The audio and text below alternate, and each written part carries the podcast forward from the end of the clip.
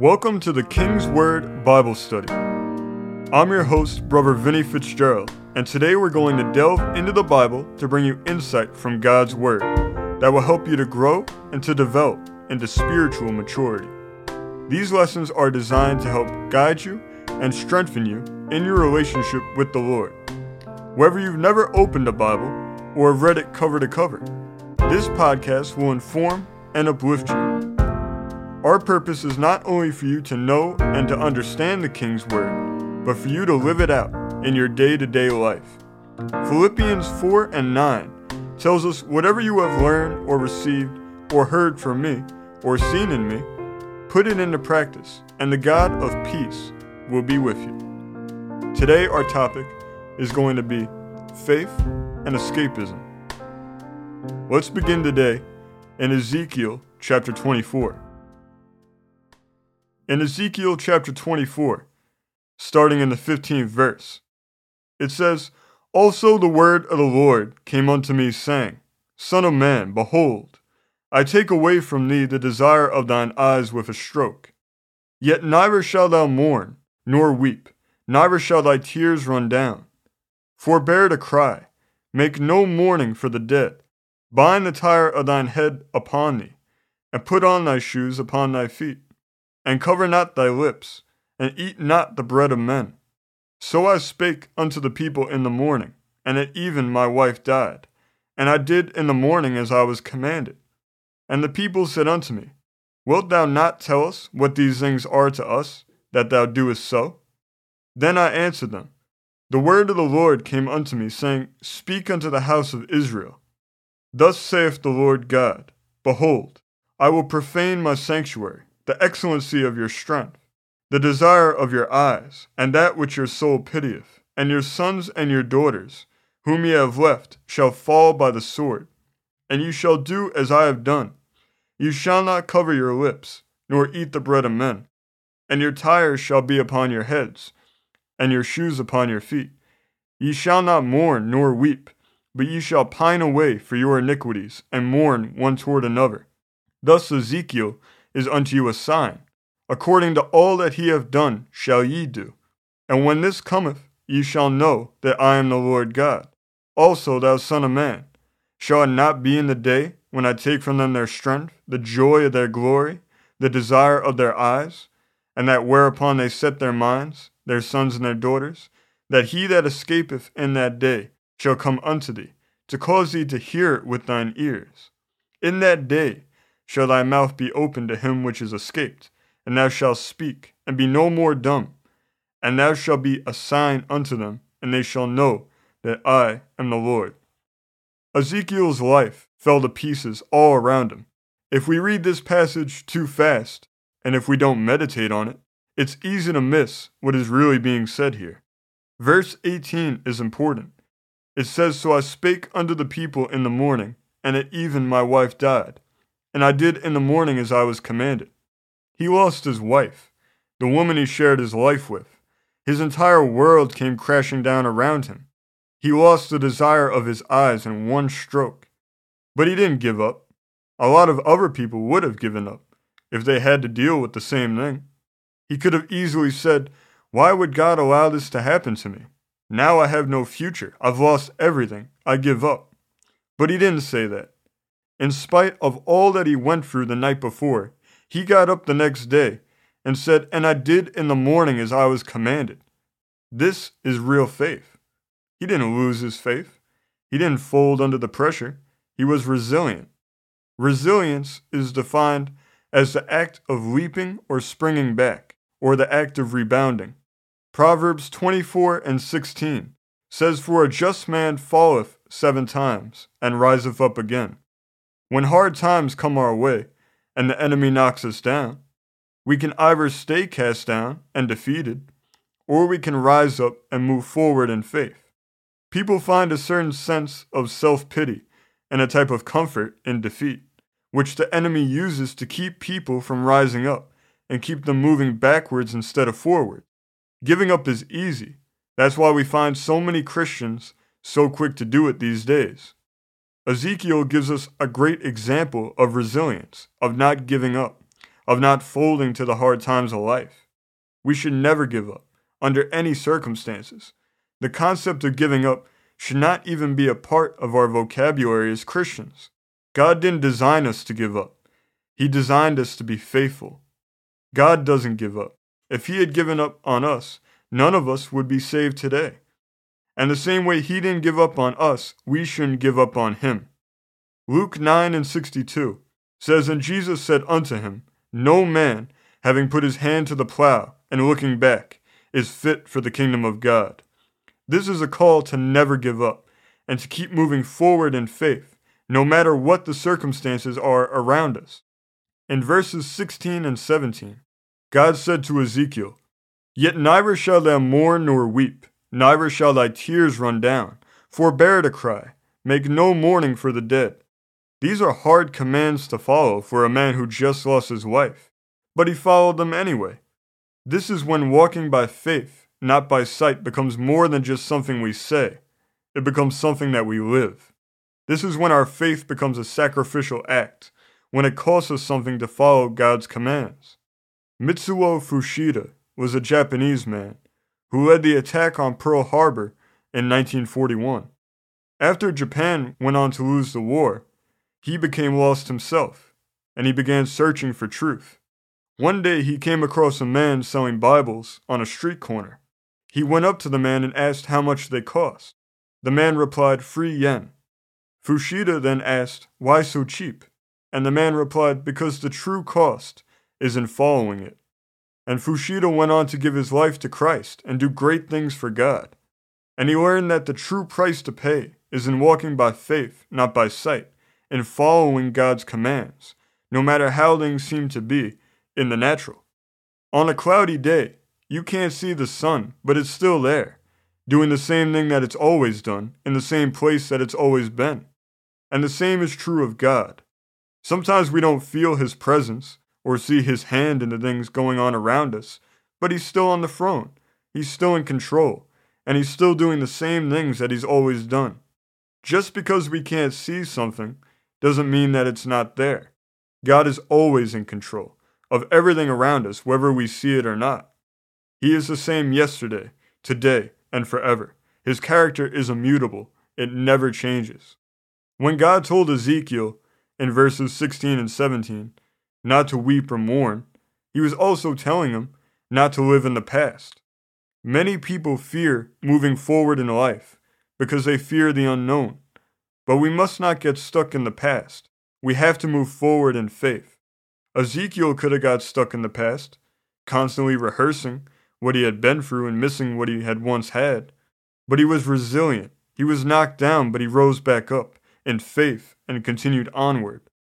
The further we get away from the past, the more that we begin to romanticize it. The more time that passes, the better the past seems to be. But we must beware because this is only an illusion.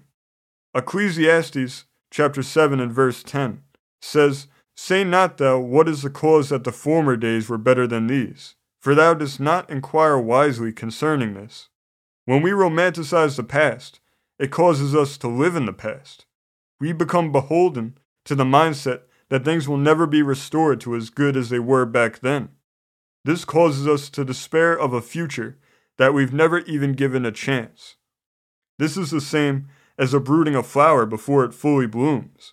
It has begun to grow, but it hasn't been given the chance to fully develop. Many people are right on the threshold of amazing things that God wants to do in and through them, but they never pass the threshold because they keep themselves locked away in their past, and in doing so, keep themselves locked out from the future that God has prepared for them. God gives us the key of faith to open the door to our future. When we choose to live in the past, all we do is delay our future from manifesting, and we hold ourselves back from the blessings of God. Ezekiel moved on from the past. He got up the next day and started over. He let it become the beginning of a new day. That's how he moved on in faith, and how he walked by faith and not by sight. Walking by faith means that we move forward no matter what the conditions look like around us.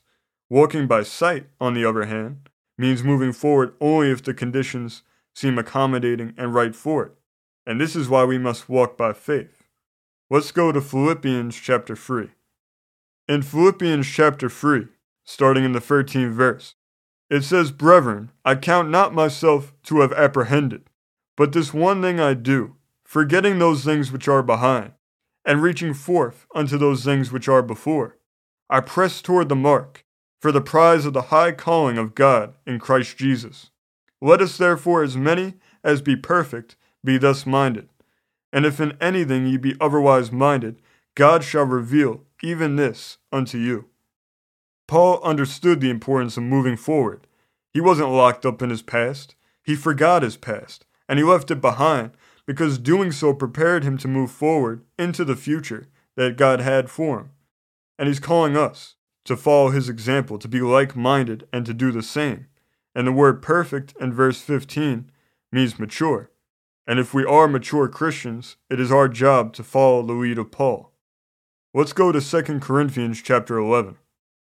In 2 Corinthians chapter 11, starting in the 23rd verse, it says, Are they ministers of Christ? I speak as a fool, I am more, in labors more abundant, in stripes above measure, in prisons more frequent, in deaths often. Of the Jews five times received I forty stripes, save one. Thrice was I beaten with rods, once was I stoned, thrice I suffered shipwreck, a night and a day I have been in the deep in journeyings often, in perils of waters, in perils of robbers, in perils by my own countrymen, in perils by the heathen, in perils in the city, in perils in the wilderness, in perils in the sea, in perils among false brethren, in weariness and painfulness, in watchings often, in hunger and thirst, in fastings often, in cold and nakedness, beside those things that are without, that which cometh upon me daily the care of all the churches. Who is weak, and I am not weak? Who is offended, and I burn not? If I must needs glory, I will glory of the things which concern my infirmities. We see here that Paul had endured extreme hardships. He had every reason in the world to give up, but he didn't. Like Ezekiel, he lost everything. He went through many seasons where it seemed like there was no hope. He went through a lot and he learned firsthand the true cost of following. The way he lived is an example to us. The reason Paul had to go through everything that he did was because through his life, he demonstrated that the gospel could withstand any attack of the enemy, and that the Christian could make it through all the battles of life without giving up. Paul stayed the course, and he didn't give up. And if he could do it, so can we. Paul walked by faith, not by sight and walking always implies forward. Abraham Lincoln once said, I'm a slow walker, but I never walk backwards. The way we move forward in life is by our faith, and by walking by faith. Our faith is the spiritual force within us that propels us forwards and keeps us going onwards even when everything in the natural is telling us that we should give up. It is always God's will for us that we move forward in faith. Exodus 14 and 15 says, And the Lord said unto Moses, Wherefore criest thou unto me? Speak unto the children of Israel that they go forward. When the Lord spoke this to Moses, they were at the Red Sea. The children of Israel were faced with an impassable body of water. There was no conceivable way for them to cross it. Even though in the natural it was absolutely impossible, God commanded them, Go forward. God's commands to us today may seem impossible, but we just need to obey in faith. We need to submit ourselves to the will of God, and we need to go forward. Let's go back to Ezekiel chapter 24. In Ezekiel chapter 24, in the 25th verse, it says, Also, thou son of man, shall it not be in the day when I take from them their strength, the joy of their glory, the desire of their eyes, and that whereupon they set their minds, their sons and their daughters, that he that escapeth in that day shall come unto thee, to cause thee to hear it with thine ears. In that day shall thy mouth be open to him which is escaped, and thou shalt speak, and be no more dumb, and thou shalt be a sign unto them, and they shall know that I am the Lord. Verse 25 ends with a comma, and the word that, which is the first word of verse 26 is in italics, indicating that it was added in by the translators. Any time that you see a word in italics in Scripture, it indicates that the word was not in the original manuscript, but was added by translators to make it easier to read and to comprehend. The italics are never there for emphasis, it is only for comprehension purposes. This is normally good, but in some places and in some instances, the addition of these extra words can lessen the meaning of the surrounding words and the overall context, and this is one of those instances. Once you remove the word that from verse 26, it is clear that verse 25 and verse 26 together form one sentence. The key phrase in that sentence is, and that whereupon they set their minds, their sons and their daughters, he that escapeth in that day shall come unto thee. People escape through their mindset, whereupon they set their minds. People today have adopted the mindset of escapism. Escapism is defined as a noun, meaning the tendency to seek distraction and relief from unpleasant realities, especially by seeking entertainment or engaging in fantasy. People in the world see the hard times around them and they aren't able to deal with the reality that they're faced with, which causes them to seek an escape from reality. In the natural realm, escapism usually takes the form of some type of addiction. The most common examples are alcohol and drugs. Others become addicted to too much television or games. And because people are looking for something to take their minds off of the real world, even if only for a short time, this phenomenon has a counterpart in the spiritual realm. The same way people are looking for an escape from natural reality, people are looking for an escape from spiritual reality. People see the spiritual warfare that we're involved in. They see the true cost of following, the true cost of discipleship, and they want to escape because it's too much for them. Escapism is a form of giving up.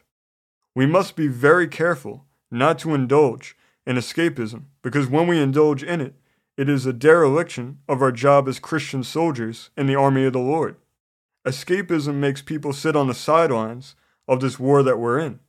This mindset is dangerous and has put a stranglehold on the church. The most common manifestation of escapism in churches today is people who are constantly looking for the rapture. These people don't want to fight spiritual warfare. They don't want to live a sacrificially committed life. They just want to escape through the rapture. They cloak their escapism with religious words, but is really nothing more than giving up. The rapture shouldn't consume our lives and our way of thinking. We shouldn't spend every day waiting for the rapture. It's going to happen at the right time, when it's meant to happen. It's not our escape route, it's our reward. Until that day comes, there's work that needs to be done. The church at Thessalonica made this mistake. They thought the rapture was going to happen any day, so they spent their days just waiting for it. Paul rebuked them for this, because there was work all around them that God was calling them to do, but it wasn't getting done. They had the escape mentality. No matter whether they adopted that consciously or subconsciously, they still had it. The same is true today. People all around us need to be saved, healed, delivered, and set free, but nothing will ever happen if all we do is wait for the rapture and try to escape.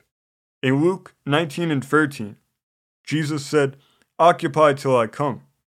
The word occupy means to keep busy and active. When we occupy, we are able to avoid the escape mentality, and we are able to go forward in faith. We need to keep ourselves busy and active in the work of the Lord.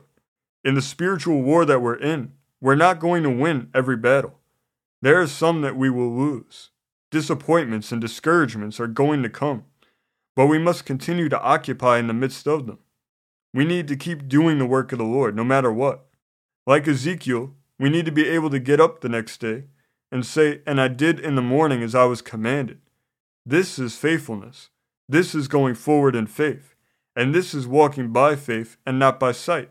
When we go forward in faith, it serves as an example to others, just as Ezekiel and Paul serve as examples to us. Many people may never read of Ezekiel's and Paul's faithfulness in going forward and staying the course, but they may see our faith. They may see us going forward. Our faithfulness in going forward will serve as a testament to the greatness and the truth of our God. Verse 27 says, In that day shall thy mouth be open to him which is escaped, and thou shalt speak, and be no more dumb. And that shall be a sign unto them, and they shall know that I am the Lord. We must remember that our lives affect people, and so does our faithfulness. Our faith serves as a sign to them to call them out of their escapism and back into their walk of faith. When we're faced with hard times and going through rough seasons in life, we can't allow ourselves to just escape reality or to lock ourselves away living in our past. And we must never, under any circumstances, allow ourselves to give up. None of these are the will of God for our lives. These are not solutions, they are only diversions. When we divert our problems, they go away for a time, only to come back much worse down the road. We need to take stock of the problems that we have, and we need to face them and overcome them.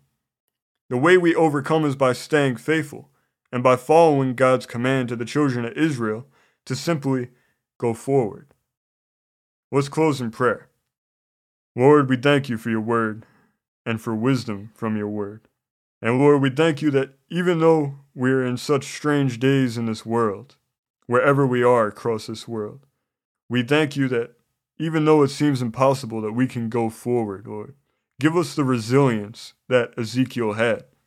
That when we wake up the next day, even though we dealt with so many hard things right before, that we could still follow those commands that you have given us. Lord, we thank you that you're speaking into our lives, that you're helping us, that you're giving us the strength and the understanding that we need to go forward. Lord, help us to escape out of the trap that escapism has laid in this world.